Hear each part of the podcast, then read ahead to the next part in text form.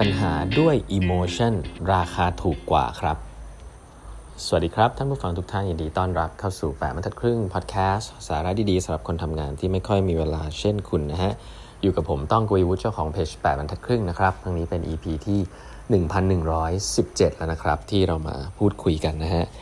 วันนี้นะครับก็จะขอเล่าต่อนะครับ ถึงหนังสือ The Alchemy นะครับของ Rory Sutherland นะครับเป็น Vice Chairman ของ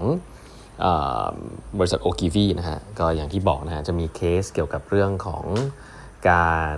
ขายของนะฮะที่มีประสิทธิภาพโดยที่เชื่อในเรื่องของ emotion นะเรื่องของสิ่งที่เรียกว่า psychologic นะครับไม่ใช่เป็นเรื่องของ logic เพียงอย่างเดียวนะฮะหนังสือเล่มนี้บทนี้เนี่ยเขาเล่าถึงว่าอันนี้น่าสนใจเขาบอกว่ามันเป็นเคสที่ผมคิดว่าเคยเราผมอาจจะเคยเล่าไว้นานมากแล้วนะฮะเรื่องของการแก้ปัญหาว่า เอ๊ะปัญหาจริง ๆ มันคืออะไรแล้วมันแก้ได้ด้วยอะไร ยกตัวอย่างเช่น ถ้าเกิดคนคนหนึ่งเนี่ยเขาบอกว่าเขาอยากให้รถไฟวิ่งเร็วขึ้นนะฮะอันนั้นหมายความว่าอะไรนะครับหมายว่าเขารีบเร่งจริงหรือเปล่านะอันนี้อย่างแรกเพราะถ้าเกิดเขารีบเร่งจริงๆเนี่ยอันเนี้ยก็เป็นปัญหาในเชิงเทคโนโลยีใช่ไหมครับว่าเราจะทำยังไงให้รถไฟมันวิ่งได้เร็วจริงๆนะฮะก็เคสที่เกิดขึ้นจริงๆเนี่ยที่ยุโรปเนี่ยเขาก็มีการแก้ไขปัญหารถไฟ ความเร็วนะฮะเพิ่มกันแต่การเพิ่มความเร็วเนี่ยต้องบอกว่าเป็นอะไรที่ยากและใช้เงินเยอะเนาะก็เป็นเรื่องของเทคโนโลยีนะครับแต่อันนี้ก็คือสมมุติว่าเราเราเทคสิ่งที่คนพูดนะฮะเป็นว่าเฮ้ยอยากให้รถไฟวิ่งเร็ว เป็นปัญหาของการวิ่งเร็วนะอันนี้แตกต่างกันเนาะถ้าคุณรู้ว่ามันเป็นปัญหาของเรื่องของการรีบเร่งและเร็วเนี่ยอันนั้นเนี่ยแก้ได้ด้วยเทคโนโลยีนะแต่การที่คนคนหนึ่งพูดหรือคนหลาย ๆ คนพูดว่าเฮ้ยอยากให้รถไฟมันเร็วขึ้นเนี่ยจริง ๆ แล้วมันอาจจะมีหลาย ๆ เหตุผล เช่นนะฮะคุณลองยกตัวอย่างว่า คุณขึ้นไปบนรถไฟ BTS นะฮะวันนั้นเนี่ยคุณก็ไม่ได้รีบเร่งอะไรหรอกนะฮะแต่ว่าเวลาคนถามว่าเอออยากรถไฟ BTS เป็นยังไง คุณอาจคุณอาจจะบอกว่าเออถ้ามันเร็วกว่านี้ได้ก็ดีนะจริง ๆ แล้วคุณก็ไม่ได้รีบ แต่มันอาจจะเป็นเพราะว่าที่นั่งมันไม่ดีนะประสบการณ์นะมันเบียดเสียดนาะการขึ้นไปนั่งไปยืนสภาพต่างๆ มันไม่ดีก็คือประสบการณ์มันไม่ดี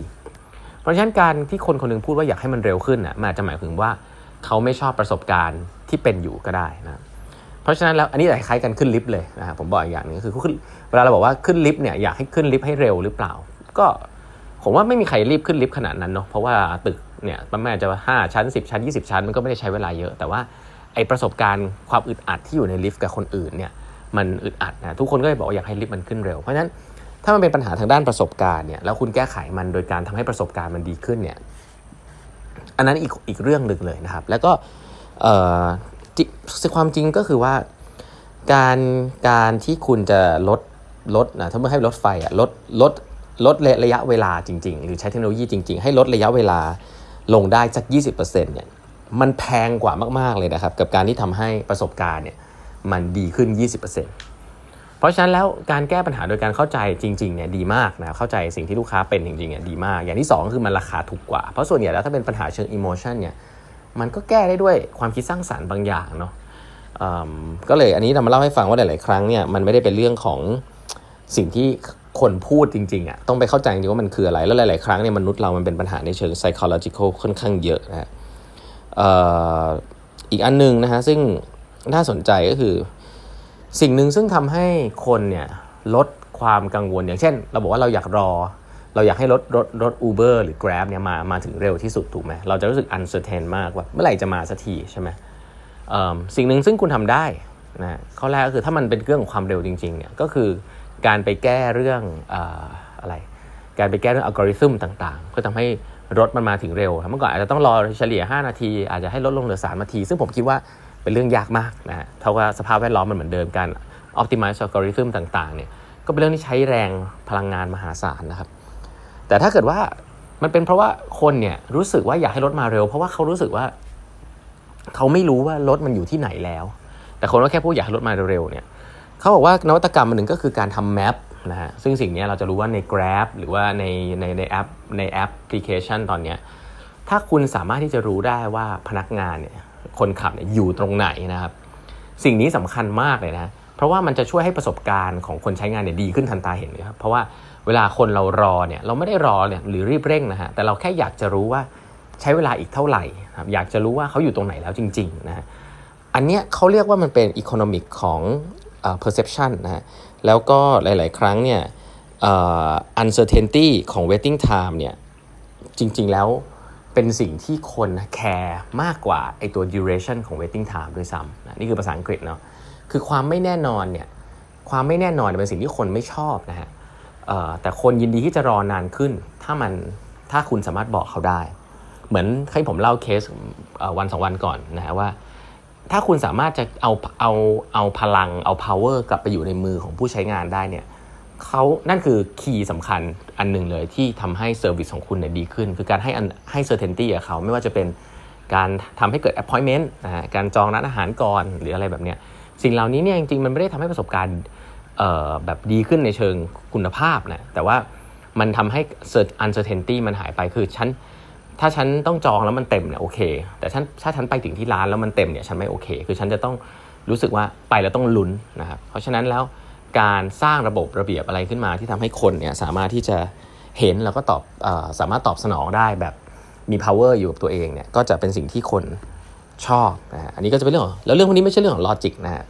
อย่างที่ผมบอกไปนะฮะถ้าเกิดอธิบายย้อนหลังนี่เหมือนจะเป็นเรื่องของลอจิกแต่สิ่งเหล่านี้เนี่ยถ้าอธิบายก่อนหน้าตอนยังไม่สำเร็จเนี่ยก็จะโดนคนที่มี logic เยอะๆเนี่ยบอกว่าเอ้ยจริงเหรออะไรแบบเนี้ยนะครับเพราะฉะนั้นก็ต้องระมัดระวังให้ดีเรื่องพวกนี้ซึ่งเรื่องเหล่านี้จริง ๆ มันมันเกิดขึ้นอยู่ตลอดเวลานะครับหนังสือเล่มนี้เขาก็แนะนำอย่างนี้ฮะว่าถ้าเกิดคุณอยากจะ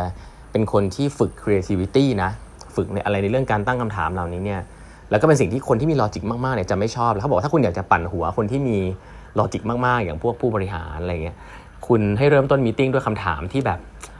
ง่ายๆ แล้วก็เป็นคำถามที่เหมือน self evidence อะว่าแบบเฮ้ยถ้าตอบโดยใช้ logic มันตอบได้อยู่แล้วนะเช่นอะไรบ้างนะเขาบอกว่าให้ลองถามด้วยทำไมคนต้องทำงานด้วย คนคนที่มี logic สูงก็จะรีบตอบอ้าวก็ต้องหาเงินสิคุณถามทำไมใช่ไหม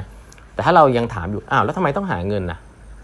แล้วเรา keep ถามทำไมไปเรื่อยเหมือน Socratic question แบบนี้คนที่มี logic มากๆจะไม่ชอบครับเพราะเวลาเขาตอบอะไรมาแล้วเราถามกลับแล้วเขาอึ้งๆเนี่ยมันจะดูเหมือนว่าเขาเขาผิดนะเขาตอบไม่ได้แล้วเขาจะจนมุม ซึ่งเขาจะเกลียดมากนะครับแต่ว่ามันมันเป็นสิ่งที่ทำให้ฝึก creativity มากกว่าจริง ๆ หรือทำให้เขารู้ตัวได้ทำว่าสิ่งที่เขาตอบเนี่ยมันไม่ใช่สิ่งสุดท้าย แต่คนที่มี logic มากๆเนี่ยจะชอบหา solution และชอบมีคำตอบให้กับทุกเรื่องนะครับซึ่งไม่มีความจำเป็นเลย ถ้าคุณเป็นคนที่อยากจะหาคำตอบให้กับทุกเรื่องเนี่ยผมบอกได้เลยว่าคุณเป็นคนที่ค่อนข้างจะ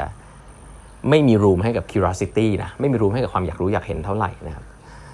อย่างคำถามแบบเอ๊ะทำไมเราต้องคนเราถึงต้องเกษียณด้วยอะไรอย่างเงี้ยเขาคำถามเนี้ยทำไมเราต้องเกษียณอ้าวก็ทำมาหกสิบก็ต้องเลิกทำงานเหนื่อยแล้ว จริงเหรอคำว่าเกษียณเนี่ยมัน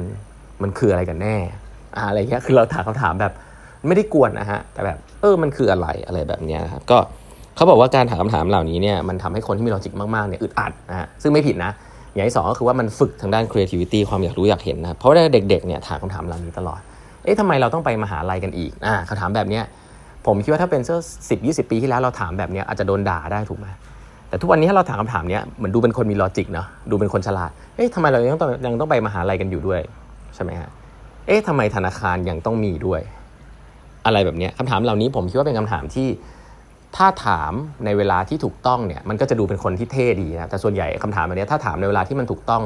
เราพูดว่าถูกต้องคือสิ่งที่ทุกคนเข้าใจอยู่แล้วเนี่ยมันก็ไม่ใหม่ละมันก็ไม่ได้เกิดสิ่งใหม่ แต่ถ้าคุณถามมันก่อนหน้านั้นเนี่ย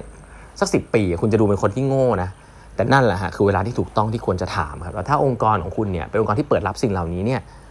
องค์กรคุณจะเป็นองค์กรที่สร้างสรรค์สิ่งใหม่ได้ก่อนคนอื่นเสมอครับ เพราะแทนที่เราจะมา skeptical มาประชดประชันมาพูดทำให้ของใหม่ ๆ มันไม่เกิดเนี่ย เราก็จะต้องให้พื้นที่นะครับ เริ่มต้นจากการแค่ให้โอกาสได้คำถามเราเนี่ยมันอยู่ในองค์กรคุณได้นะครับ วันนี้เวลาหมดแล้วนะฮะ ฝากกด subscribe ตามทัดขึ้น podcast นะครับ แล้วพบกันใหม่พรุ่งนี้นะครับ สวัสดีครับ